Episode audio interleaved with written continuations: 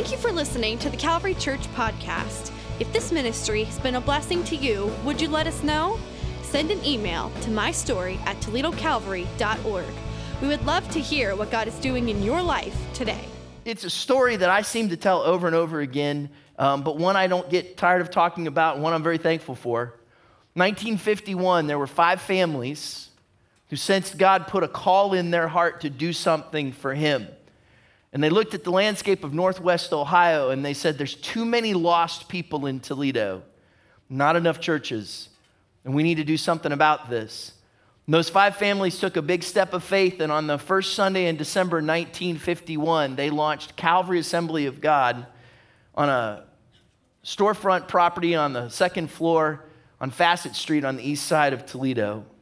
And since that time, God has given Calvary Church the opportunity to help thousands of people to connect, grow, and serve and come to experience life change through Jesus Christ. And we, we still hear those same words that they said in 1951 there are too many lost people in Toledo. True? Now, that, that's an interesting phrase, lost people.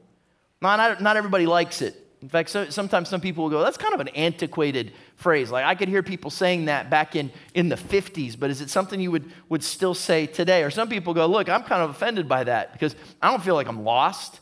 I think I'm a lost person. I hope, I hope you're not offended by that term, but it's probably still one of the best ones that we can use, not because they used it 69 years ago when they started Calvary, but because they use that term because Jesus uses that term. See, in Luke chapter 19, verse 10, here's what Jesus says He says, For the Son of Man, he's speaking of himself here, for the Son of Man came to seek and to save the, anybody? the lost. It's not a, it's not a slam. Have you ever been lost?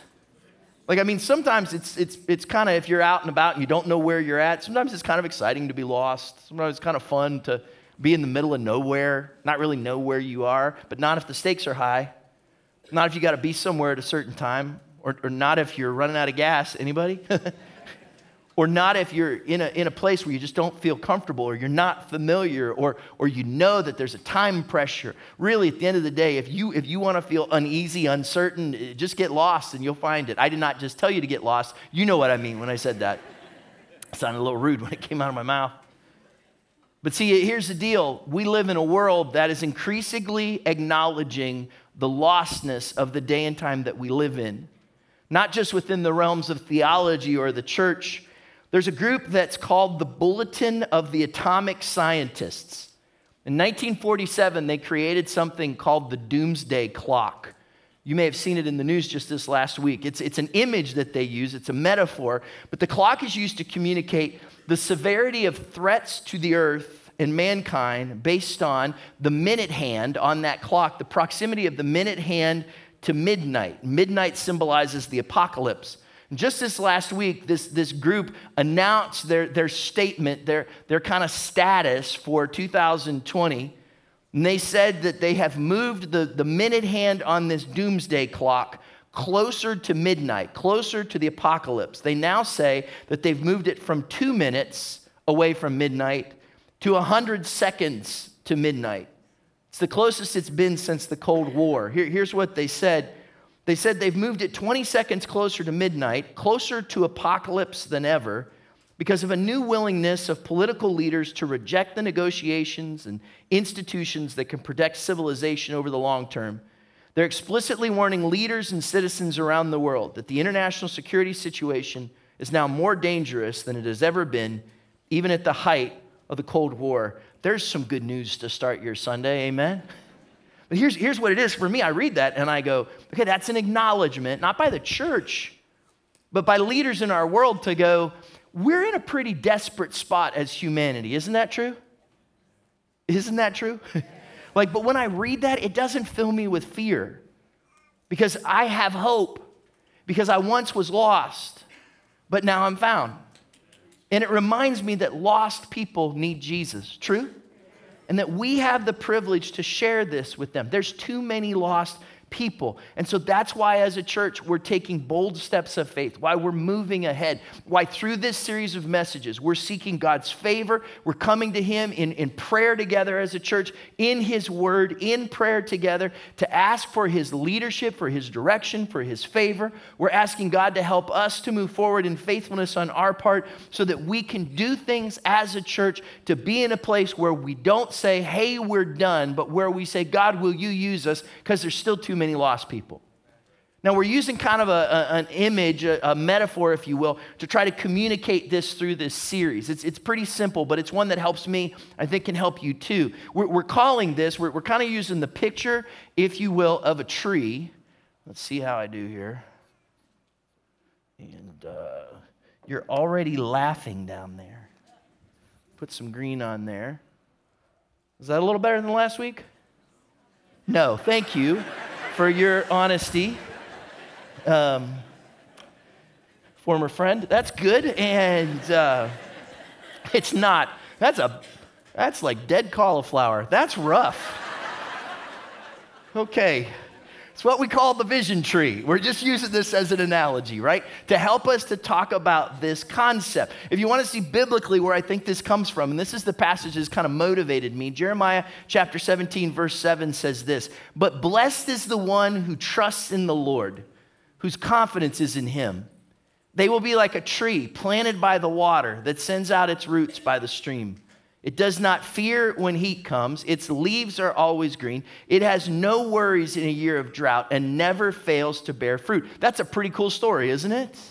That's the kind of life I want to live. So, we talked last week in particular about the roots on this tree? Like, where, where do those roots come from, and how do we develop them in our lives? We, we used as a template, kind of as a formula to help us to think through and consider this in our lives. Mark chapter 12, verse 30. If you're going to say, how, how am I going to be rooted in my faith? How am I going to be rooted in the Lord? Here's, here's, I think, where it starts Mark chapter 12, verse 30. Love the Lord your God with all your heart, and with all your soul, and with all your mind, and with all your strength. So we, we have identified kind of four roots to help us think through how do we develop a vision in our lives? And look, this tool that we're looking at is designed to hopefully be a bit of a metaphor that helps us as a church talk about the vision that God's given to us.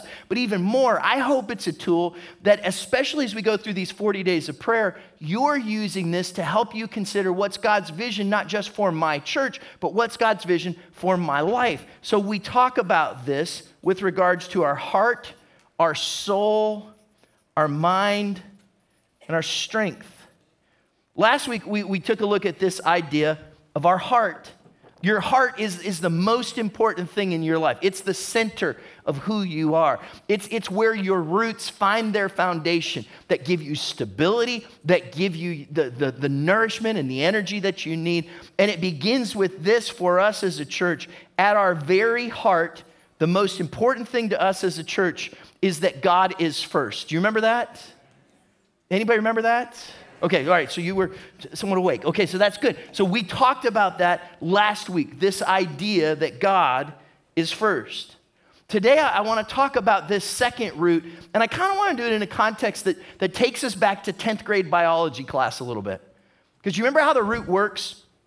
The roots are in the ground, and they pull out nutrients from the soil and they pull out moisture and water from the soil and then out of the roots it sends that, that moisture it sends the water kind of upward through the trunk of the tree. There's, there's collections of cells that are inside the tree that, allow, that work like the, the plumbing right? Work like the pipes that sends the water up through the tree nourishing the tree as it goes till it gets up out through the limbs and the branches and out to the leaves and the fruit and allows the tree to grow. And then as the tree grows, it goes out to the leaves. The leaves need that water to be able to, to make their food through a process that your biology teacher wants you to remember that is called anybody? Photosynthesis. Wow, that was good. Awesome.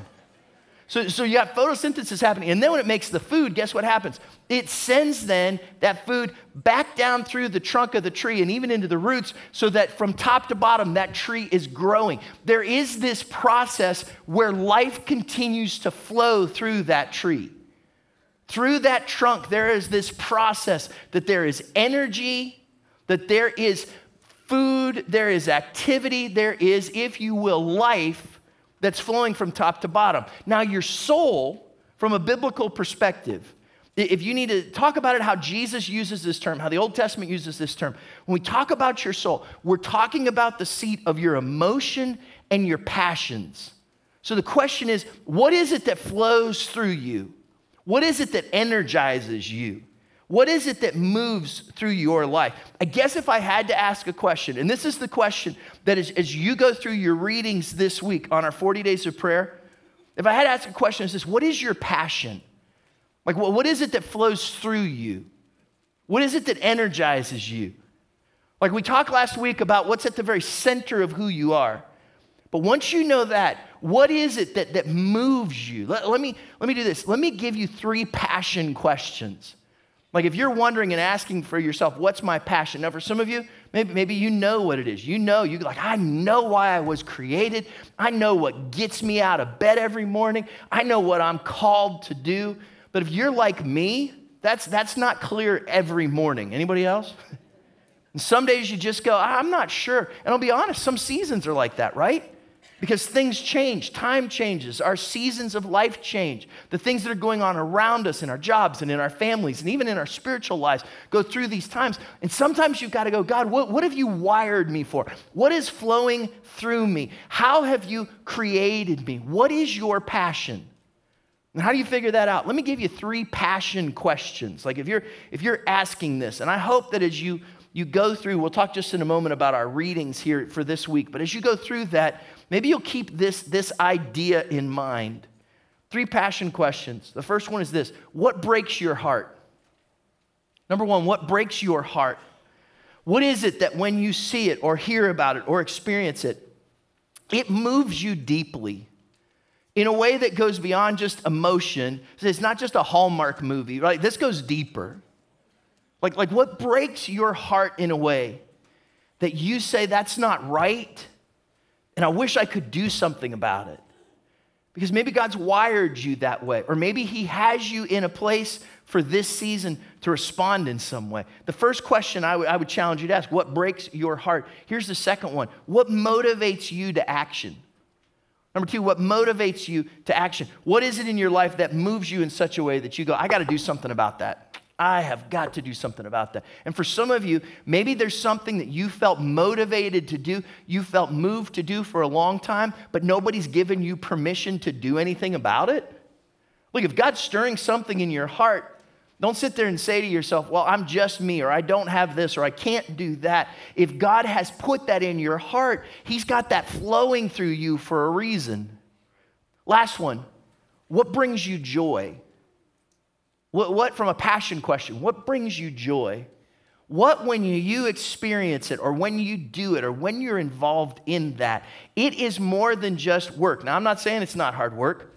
Sometimes it might be something that's difficult to do. Sometimes it might be something that is a challenge. But it's not that it makes you happy. It's not that it's easy, but it brings you joy. There's a fulfillment that comes to your life as a result of this. Here's what I believe if you are rooted in where God has you to be and He's at work, what He's doing in your life may be difficult, but you will find yourself fruitful and fulfilled in that place. And that fulfillment brings you joy.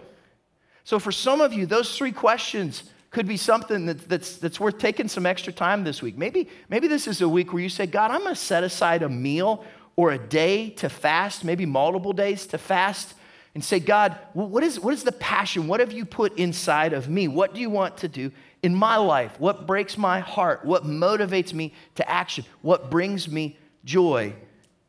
If you were to ask this question about Calvary as a church, what's Calvary's passion?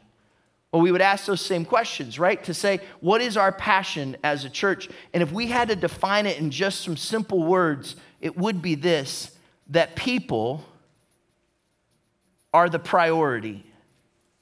That for us as a church, what we do starts with God. We know we are created to worship and to glorify Him. But if you has to ask us, what is our passion? What are we passionate about? What is it that flows through us? It's this call that people are the priority. And we're going to look at what God's word says about that today. If you say, what breaks your heart as a church? It's that there's too many lost people, right? If you've not been in a place in a while where you've interacted with someone who you can tell they are in need of hope or they're in need of peace, and knowing that you found something in Christ that you wish they had, that you wanted to share that, that your heart broke for them. If you haven't been in that place for a while, I would encourage you ask God to break your heart for those that are lost. You ask the question, what, what, what motivates you to action? I, I can tell you this as a church. What motivates us is we want people to experience life change. We want to help people to connect and grow and serve in their relationship with Jesus Christ. And if you ask what brings joy, I, there's nothing that brings joy quite like seeing what God does in someone's life. Before this message is over, we want to share with you a really cool story of how Jesus brings life change. But here's the question if people are the priority, then, and this is where we want to park for these next few moments, if people are the priority, then what do we do? Like, what's the practical response to that? Let me give you four things for us to consider if people are the priority. Number one, we live like people are the priority. if people are the priority, if, if, that's, if that's what you see in God's heart, if that's what we're passionate about as a church, then we live like people are the priority. Here's what we know people are the priority to Jesus. As we look throughout the stories of the gospel, he goes over and over out of his way to impact and change people's lives. Let me, let me, give you one example. Matthew chapter 9, verse 36 it says, When Jesus saw the crowds, he had compassion on them because they were harassed and helpless like sheep without a shepherd. Do you know what a, a sheep is without a shepherd? Lost. And that's bad, right? And so you gotta, you gotta remember that. Verse 37. Then, Je- I'm sorry, then Jesus said to his disciples, The harvest is plentiful, but the workers are few. Ask the Lord of the harvest, therefore, to send out workers into his harvest field. You see what happened there? Jesus had his heart broken and it motivated him to action. And he praised that God would use others to be fruitful and fulfilled and bring joy through the process. See, the passion of Jesus, the priority is people. So, so what we're going to do this week as we go through our readings is we're going to read together through the, the book of First John. Now, if you're not familiar with the book of First John, John was one of Jesus' disciples. In fact, many theologians believe that of all the, the 12 apostles, John was the one. He was a cousin of Jesus, they believe, and that he had a very close relationship, that they were really like best friends. And so, if anybody knew the human person of Jesus well, it was the Apostle John. You, you pick that up when you read his writings. And so there's, there's five chapters in the letter that John wrote to a, he wrote it to a church to help them. And so we're going to read a chapter a day, Monday through Friday this week. We're going to work our way through, which is really cool because for some of you, if, if this time Bible reading is like a new thing for you, I'm excited because you're going to read the, the book of First John from start to finish. They're, they're relatively short chapters each day. This may be the first time in, in your life that you've really read through a book of the Bible in a way to kind of understand it and see it from beginning to end. And I know God's going to use his word in your life. There's two things that come out real clear in the book of First John. One is this John wants us to see that God is first and how important what it was that Jesus did for us. And then he really talks to us about how people are the priority. And that if people matter that much to God, they should matter to us and we should live like they're the priority. Let me give you an example. Here's what he says. 1 John chapter 4 verse 19. He says, "We love because he first loved us." Did you see that verses 419? Did you see that? That's that's what our theme verse is we love the 419. We love because he first loved us. Verse 20 Whoever claims to love God yet hates a brother or sister is a liar. For whoever does not love their brother and sister whom they have seen cannot love God whom they've not seen. And he's given us this command anyone who loves God must also love their brother and sister. I mean, he makes it very clear there that if people are the priority to God who we can't see, then we need to be sure to love people who we can see. To which you say, Chad, that is not always easy. Can I get an amen? right? Because do you, do you know some people who are difficult to make the priority in your life? Sometimes it's difficult to love people. Sometimes people are difficult. Sometimes people are insensitive. Isn't that true? Okay, you're so holy. Isn't that true? Right? Sometimes they're demanding, sometimes they're just flat out wrong. Can I get an amen? I mean, like sometimes people are needy, sometimes they're self centered, sometimes it's hard to love people and treat them like they're the priority. Isn't that right? I mean, I think it's just honest for us to talk about this because you read that passage and then you hear me talk about it and you say, Chad, that's cool and I'll try, but I'm not perfect. What do you think I am, the Pope or something? Well, let me give you some good news. Even the Pope struggles with this. Did anybody see the video of the Pope on New Year's Eve this year? Anybody see this? I want to show you this because I, I just, I, I, personally think it's funny. And so um, take a look at this. This is New Year's Eve, right? It's late. Here's the Pope. He's out there and he's greeting people. And uh, take a look at this video. There he is. And people just, you know, he's one of the most famous people in the world. Many people look to him as a great spiritual leader. Look at the little girl there in the back left. She's got the hat on. She's so excited. I'm going to touch the Pope, you know. And so you got all that going on. And so now he's got other people on the other side. Watch this. Whoa. Now watch him. Here he goes. Yes.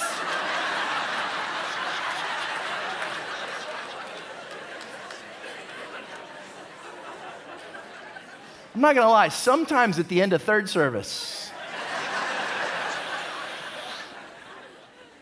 right, you got a lot of criticism for that. And I'm watching it and going, oh, brother, I feel your pain. because sometimes people, you know, and he, he, he said it was interesting, that the Pope said, love makes us patient. So many times we lose patience. Even me, he said, I apologize for yesterday's bad example, he said. And I was like, oh, no, brother, thank you. why? Because sometimes it's difficult to love people. So that's why I need to be reminded that people are the priority. Who, who in your life needs to be the priority this week? Like, who is it in your world that God is maybe speaking to your heart right now and saying, hey, hey, if I love people this much, then maybe this is a good week for you to set some of yourself aside and make your spouse your priority. Maybe it's a good week for you to honor your father or your mother. Maybe this is the week you need to bless your kids or serve a coworker or encourage a classmate or help a neighbor or show compassion to a stranger. Where you need to set yourself aside enough and make people, other people, the priority in your life. Let me take this one more step. Maybe one of the best ways that you could do this is to pray for someone. Like, who would God have for you to pray for this week? Because here's what I found when I pray for someone, it puts them in a place where they can receive God's blessing. But can I also tell you this? When I pray for someone, it puts me in a place where God can help my heart to be right. Anybody? Right? So there's people in my life who, on a regular basis, I, I need to pray for them. One, because I love them. Two, I need help loving them, right? Do you know what I mean?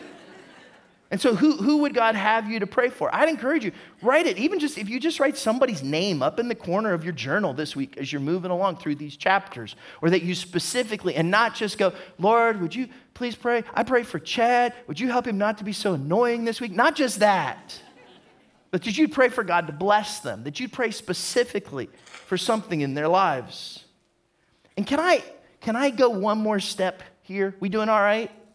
Okay, I just one more step. We, we are living in a very politically charged culture right now, are we not? No statement, no statement here, just, just an observation. Right? You see it in the headlines. Good news is, I'm sure that's going to lessen as we get closer to November, isn't it? People are the priority, not politics. People are the priority. Look, some of you, part of what flows through you, something that you're passionate about, is politics, and that's okay. In fact, I think we need more Christians active in, in, our, in our government. We need more Christians active in the political process. I think that's awesome. And if, if God has put you in a place to do that, that's fantastic. But can I encourage you, be careful that your politics do not become polarizing. Like there's a difference between politics and people. And oftentimes we let our passions define who we are, or maybe even worse, who someone else is, without us ever even getting to know them. Like we, we live in a really politically charged culture right now where there are well intentioned Christ followers on, it seems like, every side of the issues right now. And remember what the goal is the goal is not we won on November 3rd, the goal is well done on the day that Jesus returns. And be careful. I'm just encouraging you. Be passionate about the things that God has put in your life, but just make sure that in the process, you don't let your passion polarize you from people who God would have you make the priority.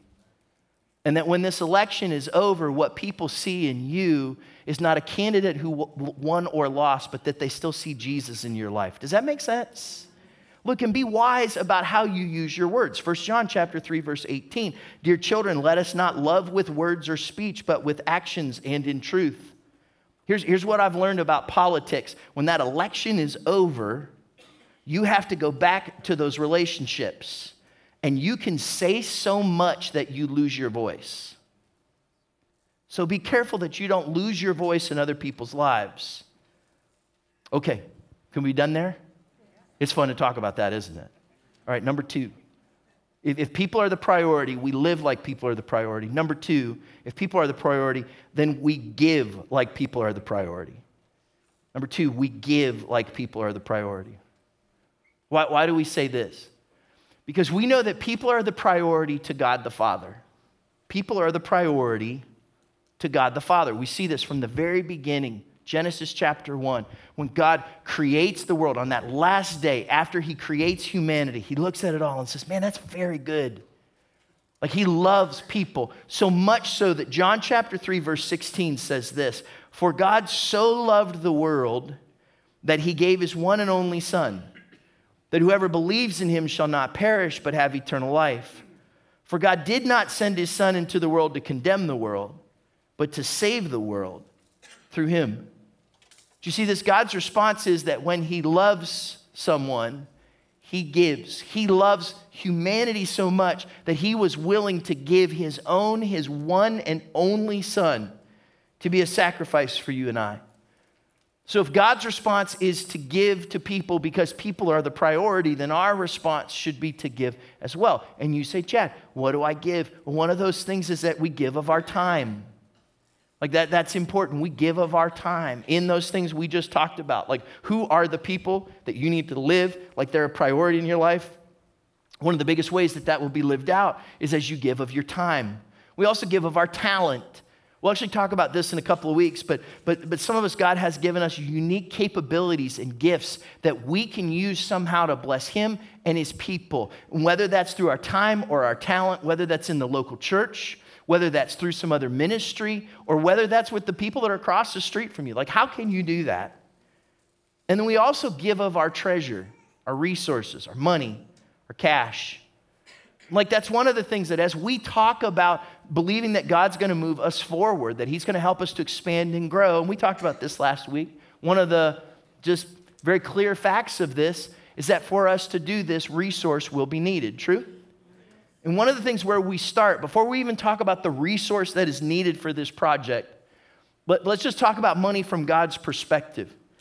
I know when you got up this morning, you said, Boy, I sure hope I go to a church where they talk about politics and money, didn't you? That was your thought. we talked last week. Look, I, I, I want to make sure when we talk about this, we talk about it in a way that is not manipulative, but in a way that is truthful and biblical. So when we talk about our lives and our money and our God, here's, here's what God said to us Malachi chapter 3, verse 8. He says, Will a mere mortal rob God? Yet you rob me.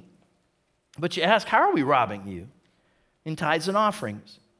You're under a curse, your whole nation, because you're robbing me.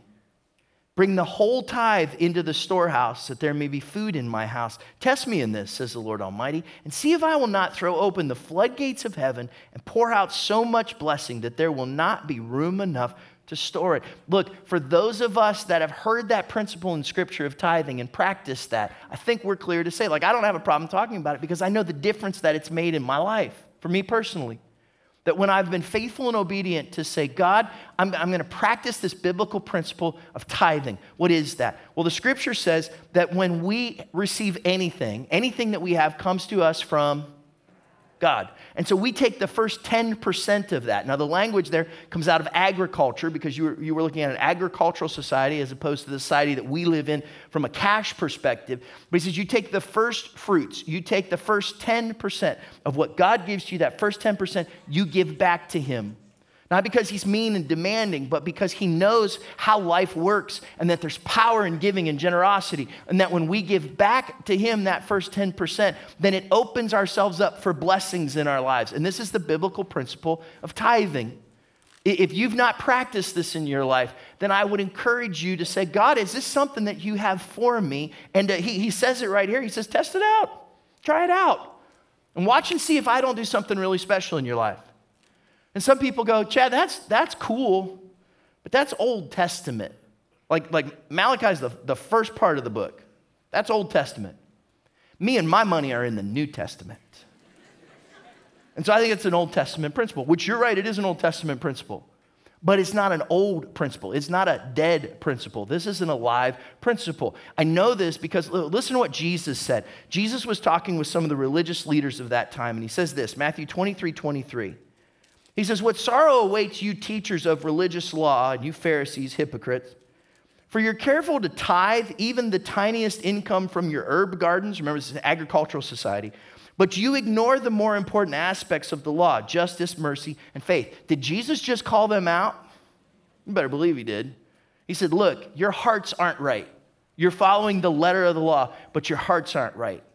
So you would expect him to say, Hey, Forget your legalism and just focus on your hearts. Instead, look at what he says. End, end of verse 23. You should tithe, yes, but do not neglect the more important things. Jesus says, look, make sure your heart is in the right place. But he also says, hey, that principle, it's still in place. And it's powerful what God says here. He uses the word curse, which causes you to be almost a little defensive freaked out, but it's because he loves you. What he also says is that when you honor this biblical principle, you put yourself in a place to receive blessing that your mind can't even understand. He says, I'll bless you in a way that you can't even hold on to it. And it's not just financial blessing. I know I've seen it in so many other ways physically, spiritually, emotionally, relationally that when I say, God, the first of what I have, I entrust to you, then God says, Chad, if, if I can trust you with that, and I know that you'll honor me with that little, then I know I can entrust you with more. Isn't that true with our kids? And that's how it works in our lives. Look, God blesses his house, his church, through your giving. And God blesses his people through your giving. And God blesses you through your giving. So, so my encouragement to you is this not with manipulation and not with forcefulness. If you are in a place in your life where currently you're not practicing obedience in this area of biblical stewardship, as a part of walking through this this week, would you just say, God, what would you have me to do? Not what would Calvary have me to do, not what would Chad have me to do. God, what would you have me to do? And as His Word and His Spirit work in your heart, would you take, He says right here, test me in this and watch and see what He'll do in your life. So, so if people are the priority, then we live that way, we give that way. Here's number three we grow like people are the priority. Number three, we grow like people are the priority. And this, we're, we're talking specifically about us as a church. Look, we really do believe that people are the priority to the church. It's cool that God has allowed us to grow as a church and that we've seen more and more people come and experience life change. That's awesome. But at the end of the day, it's not about the numbers. Names are more important than numbers. You know that, right? And we want a new room that's going to give us more seats, but please know that souls are more important than seats. And the stories of what God is doing in people's lives. In fact, one of, the, one of the key things that we want to keep in mind is even if God allows us to grow more, how do we help this be a place where it's easy for people to connect, grow, and serve? That even shows up in the way that we're working forward to design the building that we're, that we're looking at, that we would like to uh, propose, and we're praying and believing that God is leading us in this direction. So last week, we talked about this building and, uh, and did not show you anything, but said, Would you like to see the pictures? And you said, and I said, Come back. And you did. Do you want to see the pictures? Okay, well then, okay. So we, we had, our, our tech team works really hard, and I think I messed, and there it is. I didn't mess it up this time. All right, good. Okay, so you see, you see this here. We're going to try to draw a little bit to help you see this. Um, this down here. Let's uh, let's get this here. Can you see that down there? You will. Here it comes. Here it comes.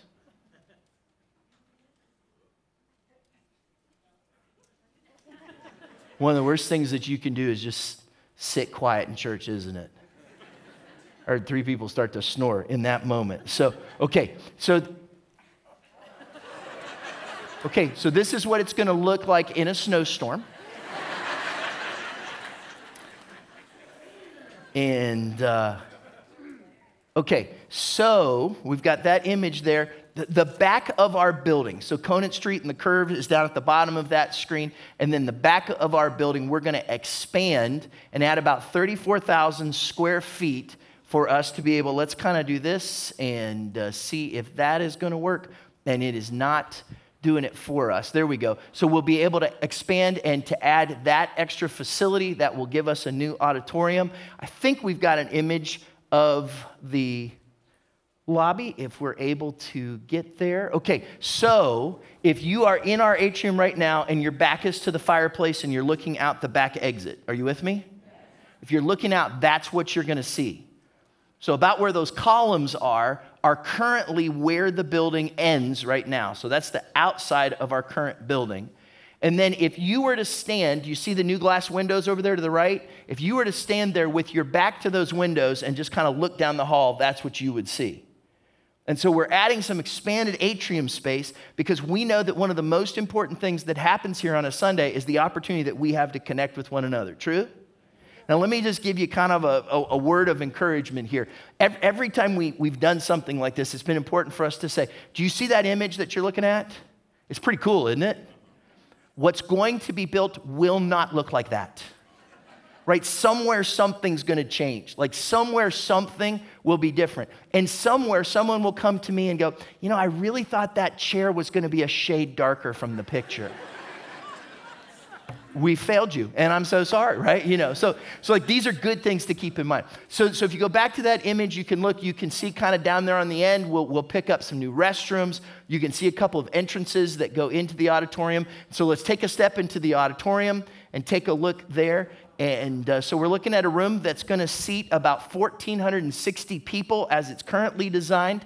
Um, it will have both a flat floor on the bottom which we'll explain to you here in a moment as well as um, it will have some, some raised kind of uh, stadium type seating like we have in this room as well. Again, we're not exactly sure what our chair's to look like, what's the cross going to look like, where the screen's going to be placed. We're working with architects and designers right now to, to finish all of that, but that's kind of a, a, a general idea of what it's looking at. Pretty cool, huh? Okay, couple of thoughts. One, um, we have the, the flat floor. People say, well, why, why would you do an extended flat floor? A couple of reasons. One, it allows for some increased flexibility, right? When you have chairs that can be moved around, then you can do more in that space. It also allows us to set up the space kind of for the number of people that are coming. So you can have some flexibility there. One of the things that it also allows us to do, which we're really excited about, is for a long time, we've not really been able to have much space here at the front of this room for people to come and receive prayer, right? To pray with and for one another. And that's a part of what we believe God would have for us to do as a body of believers, to, to, to, to lead people in experiencing Christ, to pray for one another. We believe that Jesus still heals people, right? But we want to have a space where we can pray for those things. A couple weeks ago on a Wednesday night, we, we took some time and we, we prayed for those who were in need of healing. And some of the people that came down, by the time they got down here, they had to be prayed for for things that they didn't intend to come for. They just got hurt on the way, right? not really, not really, but it's tight. Okay, so God, how can we have that flexibility? Here's the other thing with that flat floor, and you know what it's like in this room. When you walk in this room, your focus is in one place because it's a movie theater, which creates a great environment for Jesus and me, but not so much for Jesus and we. And we want a room that's designed because people are the priority, and God allows us to connect with and minister to one another, which is important, right? We're also designing this room in a way, I know it looks really big, especially from that one angle, but the way that it's being designed is so that if you are in the farthest part of that room, once it's built, you will actually feel like you're closer than what it is when you're in the farthest part of this room. Because we want to know that we're connecting with one another because people are the priority. Now, look, if, if you're like me, You've probably got all kinds of questions, and what we're going to do is try to help answer those over the next couple of weeks. Next week, we're going to show you some animations where it's like you're walking through the building, which will be kind of cool. We'll have a website that we'll, launch next week and roll out where you can get some more information. And then those meetings we're going to do on February 11th, 13th, and 15th. You're going to want to come out to that. We're going to propose some more things. We also have some like virtual reality stuff where you're able to like, it feels like you're standing right in the room which is really kind of cool that you'll be able to check out and take a look at. But remember that the whole reason we're doing this is not because we want to be cool or because we want numbers. The whole reason we're doing this is because, help me, people are the priority. So we live and we give and we grow. One last thought, number four. We love like people are the priority. We love like people are the priority. Look, we love people because God loves people. And God is doing something special in His church. He's touching people's lives. And I want you to hear and see a story of what God has done and how He has, in a miraculous way, been at work in some people's lives and then used Calvary to be able to help them to find a place where they can connect and grow and serve. If you would, please turn your attention to the screens. We were going down like a destructive path that really would have. Yeah, not... looking back at it, the way we were partying and we had a lot of addictions.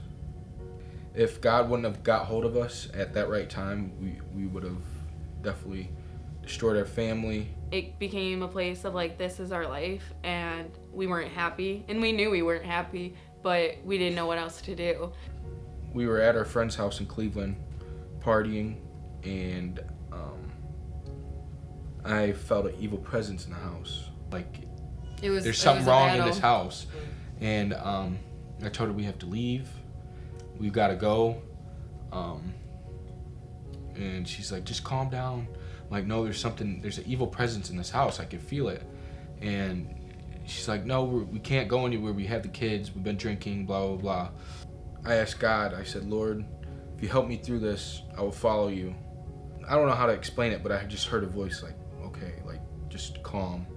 Woke up the next day with the peace that's unexplainable.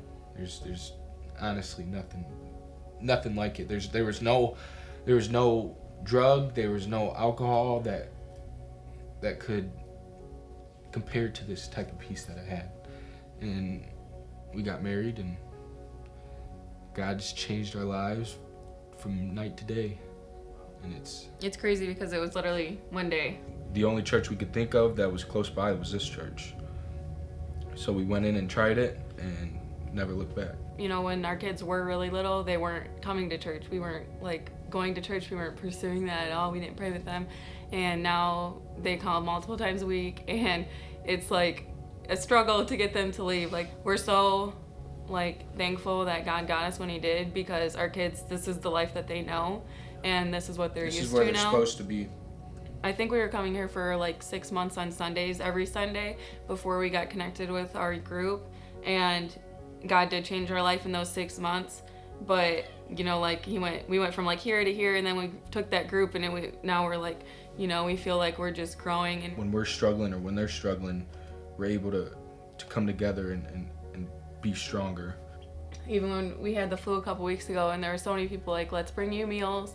Let me bring you medicine. You know let me do something to help you. And i think that's the first time in our lives that people have actually like truly cared. It's not just an act. It's not just come to our church and you know be here on sundays to make sure that you check off that box. It's that we want you here and we want you to have that life change and that encounter and know jesus with him having a life change quicker and then me doing it slower, Calvary's been there for us. Him take the next steps of where he's at, but also me take the steps where I'm at, even if we're not in the same place. Like, Come as you are. Yeah. And, and and Jesus will change you that whole that whole way. The first time his mom came, she was like in tears, like you can feel the spirit of God here. I like to bring people because I like to show, like, especially our families, like, this is what we are now. It's nice to be able to bring people in and say, like, this is this is our community now. You know, that's like really our goal here is to go out and get people to know Jesus, and it's not just to come to Calvary. We just there's there's so much to think back that God's so good to bring us out of that, and and to put us where we are now. We went from really our relationship probably ending, and now oh, for sure it would have yeah for sure. And now our relationship really couldn't be stronger, and the trust is there, and the love is there, and you know he's like the best dad and the best husband that I could ever ask for. Every time I think about it, it joy just comes up, and it's just like, it's wow, crazy you're really that good. Yeah. Like, God like reached out to us and got us without us even asking for it, you know. And yeah, it took, he like saw us like just about to go over the edge of we like in destroying our lives, and you know he got us and really saved us from that and there's really nothing we can do to ever say thank you to him. I mean, what do you say thank? How do you say thank you for, like, literally saving our lives and our kids' lives? Well, we've seen what he's done, and we know what he's gonna do. Can we thank Emily and Isaiah for sharing their story with us? Two quick thoughts. One, God is doing something really unique in the life of our church right now. And if you call Calvary your church home, I would just invite you to begin to pray. God, if people are the priority, what does that mean for me? What does that mean in my life? What do you want to do in and through my life so that through me and through your church, lost people can come to experience the hope that's found in Jesus Christ? Second thing, for some of you, you, you watched that video and you've heard us talk about God's love today and you've said to yourself, okay, there's something missing in my life. Lost? Yeah, I've been there. And you, you heard Emily and Isaiah tell their story, and you said to yourself, there's something that I need, whatever they've found, I need in my life. And can I ask you just to bow your heads and close your eyes for a moment? And whether you're here in Auditorium 1 or you're in Auditorium 2, or maybe you're watching this on a screen somewhere, that, that you just take a moment and think about your own life. And if you would say, Jesus, I can't do this on my own anymore, I need your help, I need your forgiveness, and I need your direction. And today I give my life to you. If that's you, would you just raise your hand? You can raise it and put it right back down. Yeah, thanks, thanks, thanks. You just say, God, I can't do it on my own anymore. I need you to be at work in my life. Yeah, thank you. Anybody else, you can just raise it, put, put it up, put it right back down. Say, God, today I need that if you raised your hand or if you know that you have found that hope and that forgiveness and that purpose in Christ, would you pray this prayer with me? Dear Heavenly Father, I thank you for Jesus, for sending your Son to die for my sin. And I ask today that you'd forgive my sin, be my Savior. I give my life to you, my risen Lord. In Jesus' name, amen. If you, if you prayed that prayer, you're beginning a journey of knowing Jesus and that hope and that grace that we talk about here today. If that's the first time you've prayed that prayer, or you want to know more about what it means to be a follower of Jesus Christ, I hope as you leave today, you'll grab one of these cards. They're on the shelves as you leave the auditoriums. They say, I have decided. Take that to our connection center, which is in the atrium. And we have a Bible we want to give to you, want to pray with you, and just want to say thanks and encourage you in your walk with Jesus Christ. And so, Father, as we go from here, we ask that you would go with us Lord, would you help us to live our lives with you first, and that through you we would make people the priority. And we give all of this to you. Send us out with your special favor and with your wonderful peace. In Jesus' name, amen. God bless you. Have a great week. We'll see you next Sunday.